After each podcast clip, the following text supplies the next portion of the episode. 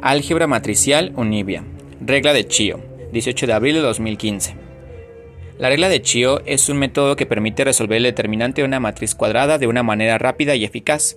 Es de gran utilidad para los estudiantes que no poseen calculadora electrónica programable y necesitan hallar el valor de una intensidad de corriente o una tensión aplicando la regla de Kramer. Fundamentos teóricos de la regla. Se fundamenta en operaciones elementales de fila o de columna y un pivote, que por rapidez en las operaciones matemáticas como multiplicación y sustracción, escogemos un elemento identificado con el número 1.